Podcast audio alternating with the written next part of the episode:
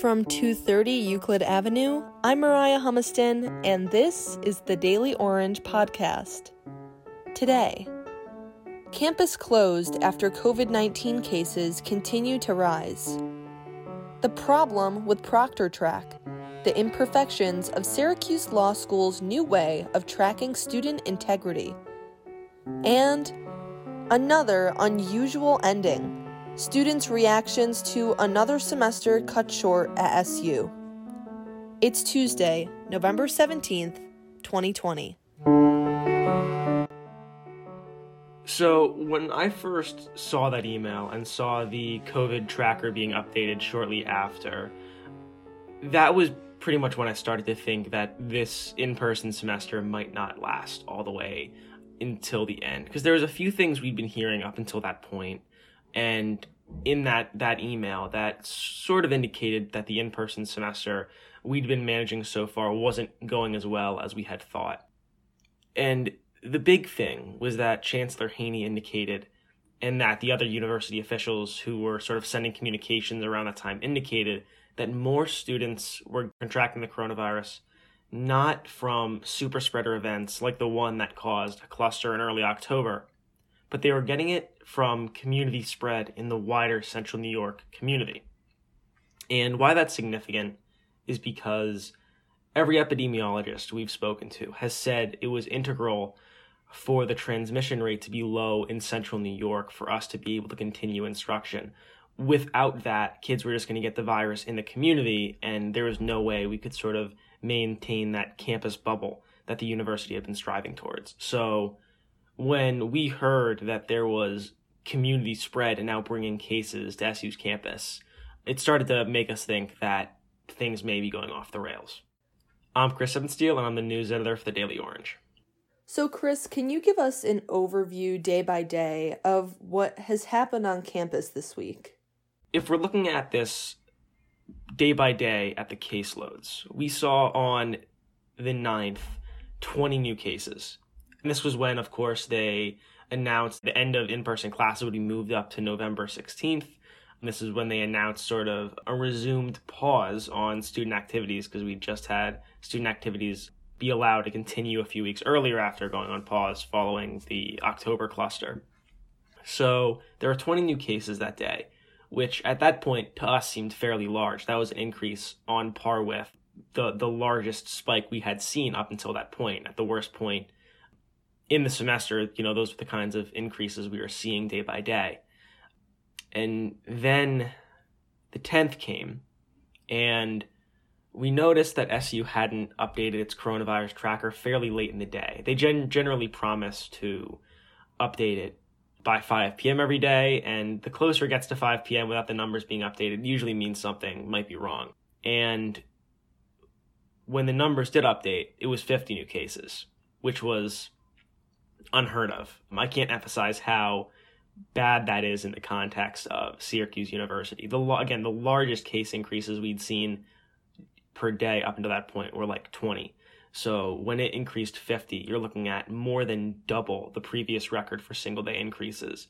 That is a massive amount of students. And in terms of contact tracing, since a lot of those cases weren't coming from super spreader events, that is a Herculean effort to try and trace all those cases.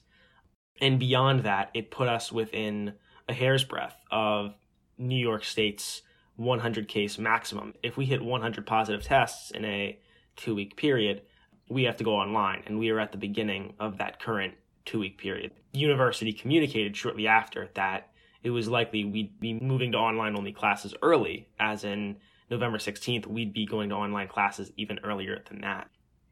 And then that brought us to Wednesday. So at that point, we were at 80 plus positive tests in the current two week period. And we started getting rumors over at the news staff the university would be transitioning to fully online classes effective the next morning. I was able to get in touch with the university's communications team, sort of got an advanced heads up that that decision would be coming down around 4 p.m and we were able to have that news prepared for when it broke. And that more or less brings us to where we are now. We saw another 52 case increase that day. and the day after a case increase in the 40s. So we're now looking at, as of the time of this recording, 220 plus active cases at Syracuse University, which is unheard of in the context of this semester. And now, going beyond classes, what campus services have now stopped due to the rise in cases? And I guess with that, what services have adapted? And what can SU students on campus still do? Well, obviously, the big thing that, that shut down is classes. And I think uh, for a lot of classes, that is, is difficult because I think some professors were depending on having these last weeks in person to do some sort of final assessment that required an in person component. Uh, whether your professor just didn't want to use online testing or wanted to do something in the classroom that would work as a final assessment, that's now out the window. I think a lot of faculty are going to have to reimagine uh, what their final assessments look like for their class and what the end of their semester looks like for their class. And that's going to inconvenience a lot of students and faculty alike. Beyond that, as far as what's shut down on campus, gyms are closed. We saw the Barnes Center and satellite facilities close during the cluster in October, and that's resumed. Those facilities will presumably not be open for the rest of the semester. We have seen libraries close, so Bird and Carnegie are now no longer accessible to SE students, along with other smaller libraries on campus, with the exception of sort of online book reservations and, and that kind of thing. So we are seeing, I think academic buildings remain open. Some cafes remain open on campus, as are the, you know, the academic buildings they're in, but some of them are only accessible through card swipe access. So students don't really have the breadth of places to go to work and study that they used to during what I guess we could consider normal for the semester, though I can't say this semester has ever been normal. So there isn't really a whole lot left for students to do on campus at this point. And the university understands that, and they've been communicating. They understand students are going to sort of try and make a mass exodus from the university, and they've been sort of scrambling to provide accommodations for students leaving early, and also make sure those students get tested before they leave, because that's something SU has been really trying to push is for students to get one final coronavirus test to sort of protect their family before heading home. And so, with all of these new changes, what does this mean for students' departure from campus?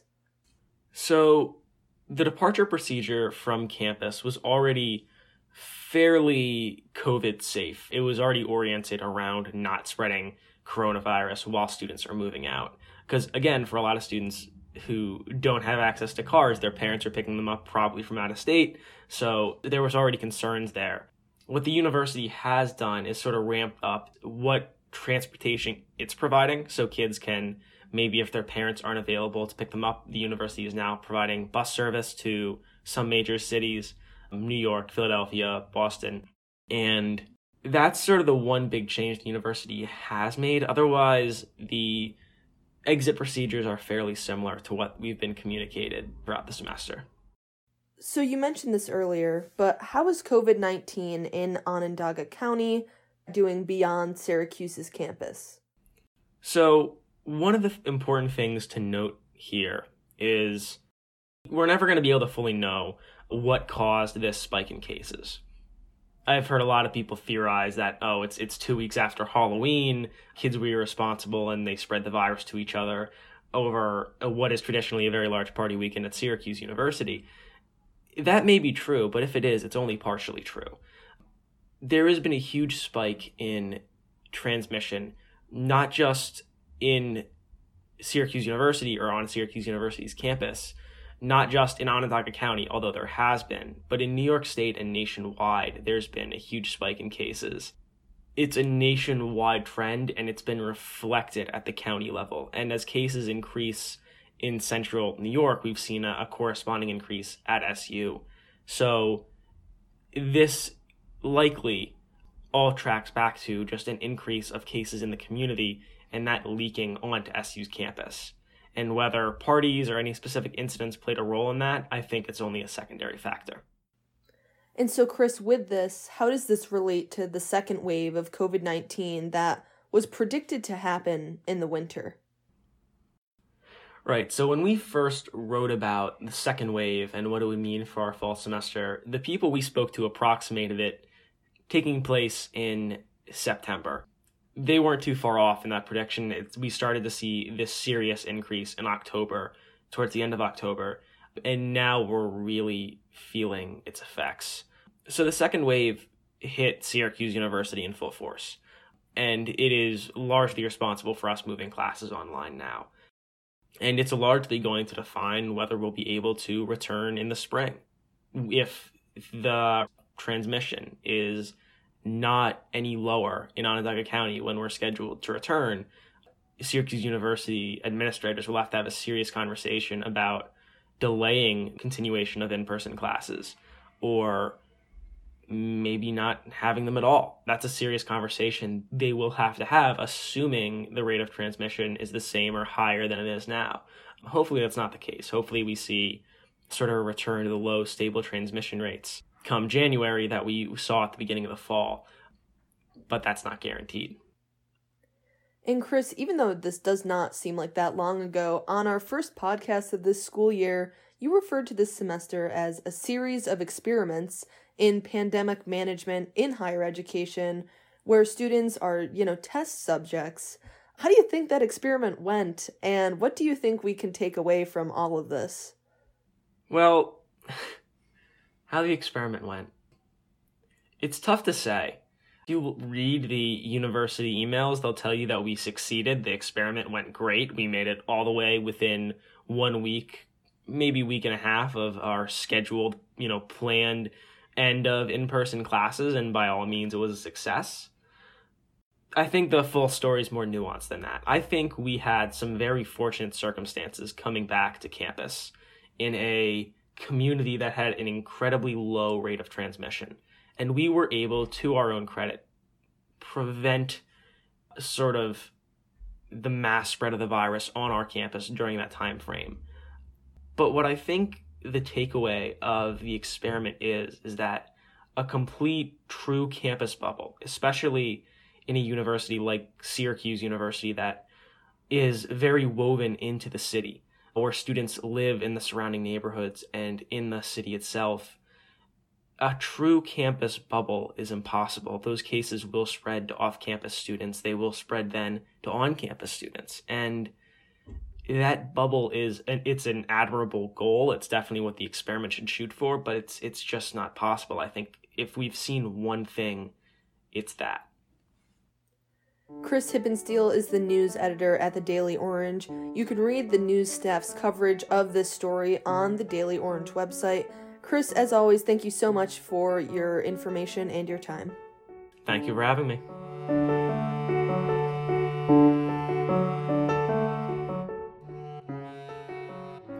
So, ProctorTrack is an anti cheating software, and basically, it uses remote monitoring technology to collect audio and video and document students' web activity while they're taking exams.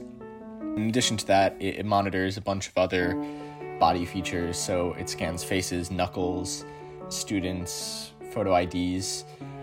And so, Syracuse's College of Law will be using the software to administer their final exams. So, students in classes where professors are using this software will have to download it. It's basically something that appears on your screen as you take the exam, and it monitors the exam and then flags the exam for suspicious activity that might indicate cheating. My name is Michael Sessa, and I'm an assistant news editor with the Daily Orange. And so, Michael, what are some of the issues with the software? So, so there's a lot of complaints and concerns about the software.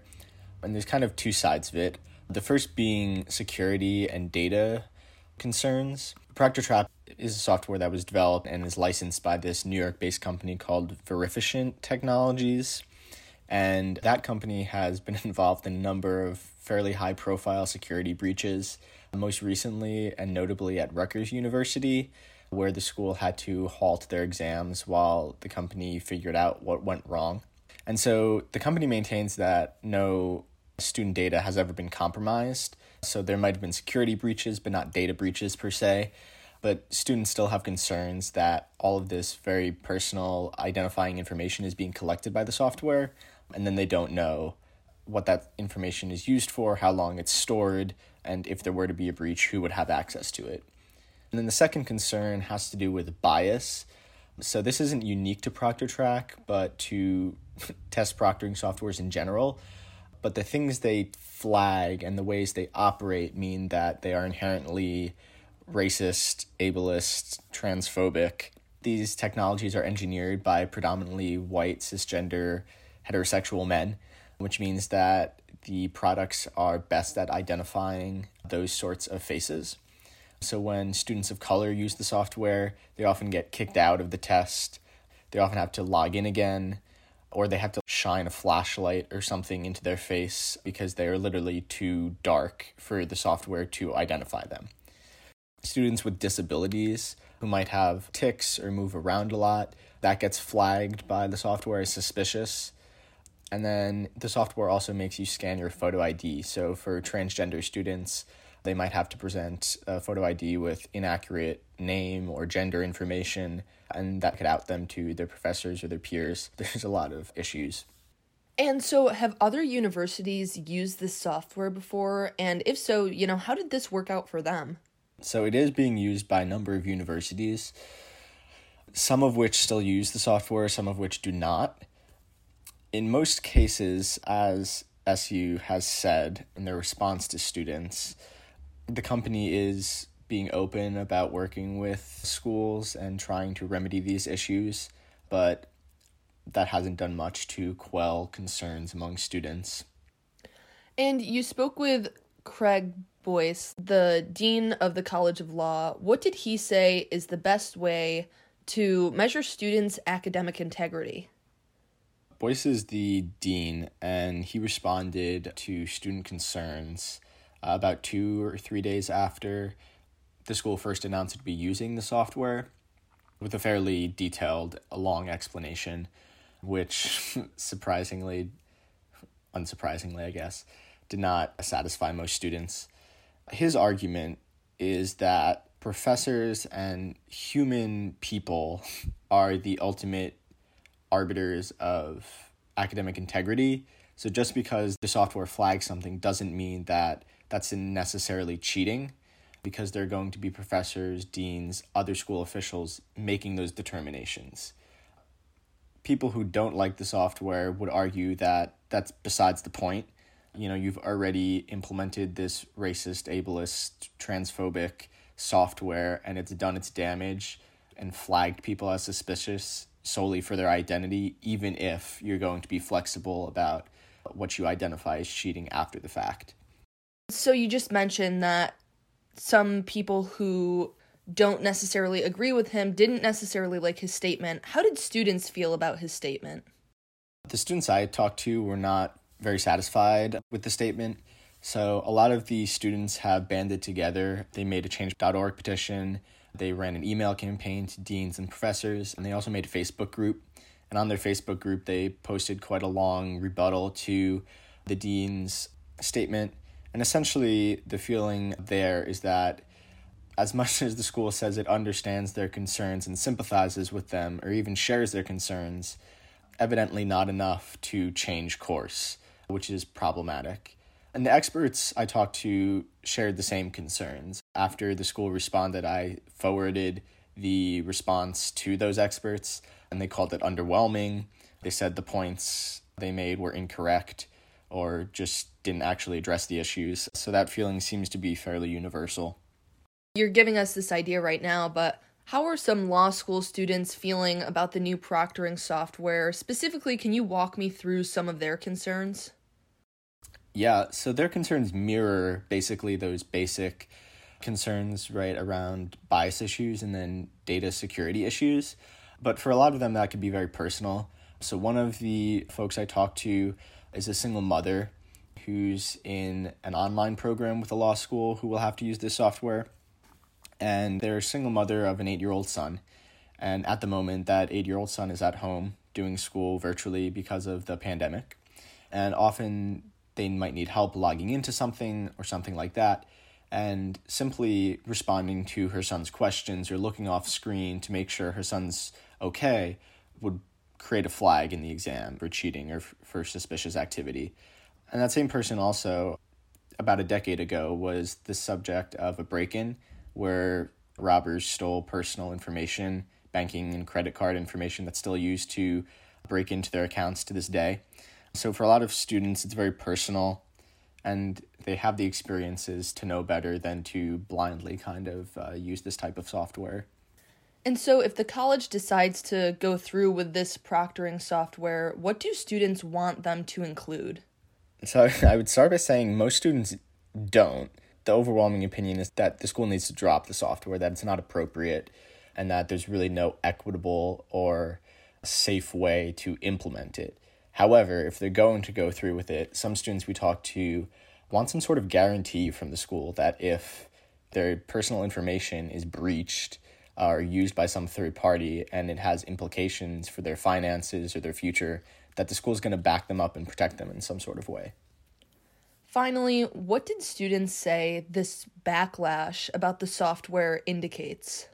Well, first and foremost, I think there's a feeling among students that school officials don't have their best interests at heart, but also a feeling among students and the experts that it's indicative of a problem with pedagogy or with the way the school wants to assess or grade students, right? So in the College of Law, it's often the case that uh, your entire grade is based on one exam. So there's a lot of writing on that experience and a lot of preparation and stuff that goes into it. But the folks we talked to said that if it's the approach to aggressively monitor students for cheating, then the school's priorities are already off. And it might be an indication that they need to shift their approach to assessing students to something that is more equitable. Michael Sessa is an assistant news editor for the Daily Orange. You can read his article, College of Law Will Use Proctoring Software Despite Bias, Security Concerns, on the Daily Orange website. Michael, thank you so much for your time today. Thanks for having me.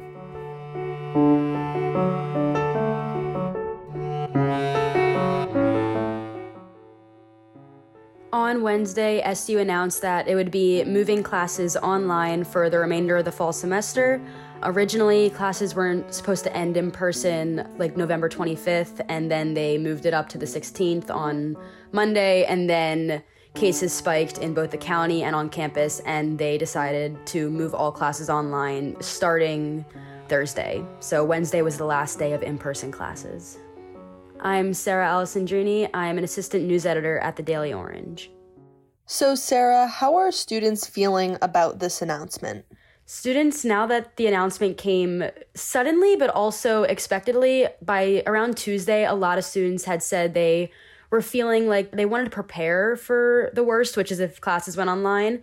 But still, the news kind of came as a shock, and they didn't really feel like they had all the answers. A lot of students said, I don't really know how my classes are going to look going forward. I don't know when I'm going to go home because a lot of them had planned on going home like a week or two later. But now that classes are online, but also a lot of the cafes are closed and a lot of sitting areas on campus are closed. So, with everything like that and a lot of students, you know, sheltering in place, students just are facing a lot of uncertainty with the news. Like, when are they going to go home? Are they going to go home, try to go home early if they could? They're going to stay on campus what do they need for their online classes some students have a lot of like very hands-on in-person classes so what kind of materials are they going to need just a lot of confusion and uncertainty surrounding the news that everything's going to change the Daily Orange spoke to a few students on campus about their thoughts on this change in the semester.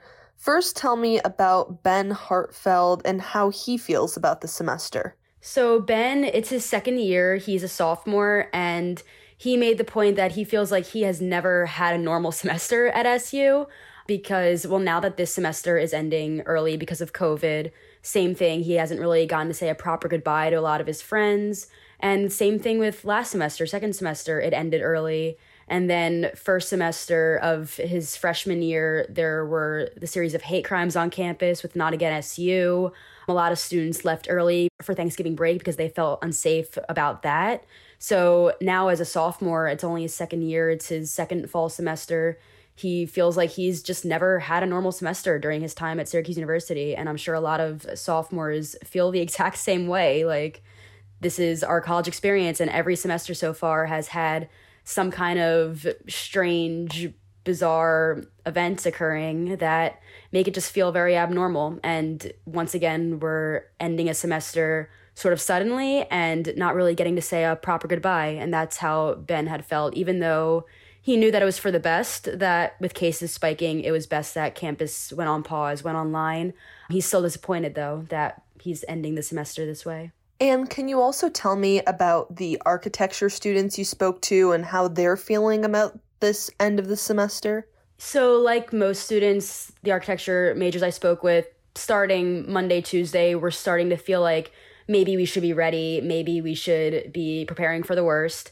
So I talked to some students who went and cleaned their stuff out from the studio just to be prepared, but really they were hoping and they really thought that they would have more studio time. They've been working on like a bi-weekly studio schedule, so like they split the class into two groups and every other week they've been going to the studio. So these students i spoke with went and got their stuff just to be safe but then they were deep down hoping that it would stay in person and they would be back in the studio especially because now once the news broke that classes were moving online they didn't really get any immediate clarification from their professors as to what materials are they going to need for these classes? The one student I spoke with, Julia, she wasn't sure that she needed her art board or her sketch pad. And she said that's really huge. And she lives in Michigan. So her parents are coming to pick her up. And she's like, I don't even know if I could fit that in the car. Like, do I need to bring that home? Do I need to leave it? So there's just a lot of uncertainty and questions right now surrounding what classes are going to look like architecture majors did say that they're going to have their final reviews on Zoom. That is certain. And it's going to be like a five hour Zoom session that they didn't seem to be looking forward to too much. So yeah, just a lot of uncertainty and questions surrounding what the end of end of the semester is going to look like. And so Sarah, you briefly mentioned that this isn't just a struggle for students, but it's also a struggle for professors. You know, what about their professors? How are they figuring out how to distribute work? So, a lot of professors have been sort of prepared for this moving classes online. A lot of professors have already had plans in place. A lot of classes have already been online. I spoke with some students who said, you know, this isn't going to change much for them because all their classes were already online. The biggest change is that now that everyone's online and now that also other places on campus are closing, cafes and sitting areas, that campus is going to be mostly on pause for the next few weeks that's the biggest change for some students who have already been taking mostly classes online. So it's just a matter of now that everyone's going to be leaving campus, should students stay? Should students leave? There's a lot of uncertainty surrounding that. And with that, did students think that this transition was going to happen this early? A lot of students had said that they were really hoping that they would make it to the end of the semester. It seemed pretty good for a while. Some students were kind of starting to feel like, you know, this was coming. It was sort of a mixed reaction, honestly. I think most students felt that while it wasn't necessarily unexpected, because in the past few weeks cases have been rising, there have been clusters found. It still did come as a shock because it did drop so suddenly that, okay, this is happening now. It almost seemed like it was a matter of time before things were going to move online. But once the news finally did break that it's official, we are going online, students weren't really prepared for it, even though they said they saw it coming, and it was still just as, as disappointing. And so, did students think that moving online was the right call from Syracuse? Overwhelmingly, yes. Everyone felt that with cases going up on campus, they were happy with the university's decision to move classes online, and that was the best thing for everyone to keep everyone safe. So, as much as students were maybe upset that the semester is ending so early, and now a lot of students are preparing to leave early and go home earlier than anticipated, students do feel like it was the best option to move classes online. And finally, how is the announcement impacting students' departures from campus? A lot of students are planning on leaving either earlier than their scheduled checkout time or just are uncertain now when they're going to go home because a lot of students who had anticipated going home maybe the 20th or the 25th now are thinking, am I going to spend all this time on campus with classes online, with other friends leaving, with really nothing to do, with dining halls closed and everything? So a lot of students are just wondering, you know, am I going to wait that long or am I going to try to leave earlier? Some students I spoke with have flights booked and were unable to move those up. So they have no choice. They have to stay. It would be too expensive or they just were unable to book another flight. So some students are saying, but they would prefer to go home. But even the university was prepared for students leaving earlier than anticipated. Originally, students could check out as early as the 14th, but in a lot of university emails, they had all clarified, you know, if you're leaving earlier, that's fine because now the classes are online. I think they do kind of just want students out anyway. Sarah Alessandrini is an assistant news editor for the Daily Orange. You can read her article, Sudden End to In Person Classes Leaves Some Students Feeling Uncertain, on the Daily Orange website. Sarah, as always, thank you so much for your time. Thank you for having me. A special thank you to Chris, Michael, and Sarah, and thanks to our producers Abby Fritz, Kiley Herlihy, and Adam Garrity. I want to give a special thank you today to our executive producer, Elizabeth Kauma. This is her last week as executive producer of the Daily Orange podcasts. And if you've listened for a while now, Lizzie is the person who works tirelessly behind the scenes to make sure that our podcasts are ready for you to listen to each week. Being able to work with her for the last two semesters has been an incredible experience, and I'm so excited to see what she does in the future. So, thank you, Lizzie, for the great work you've done for this podcast. And as always, thank you for listening. We'll see you next semester.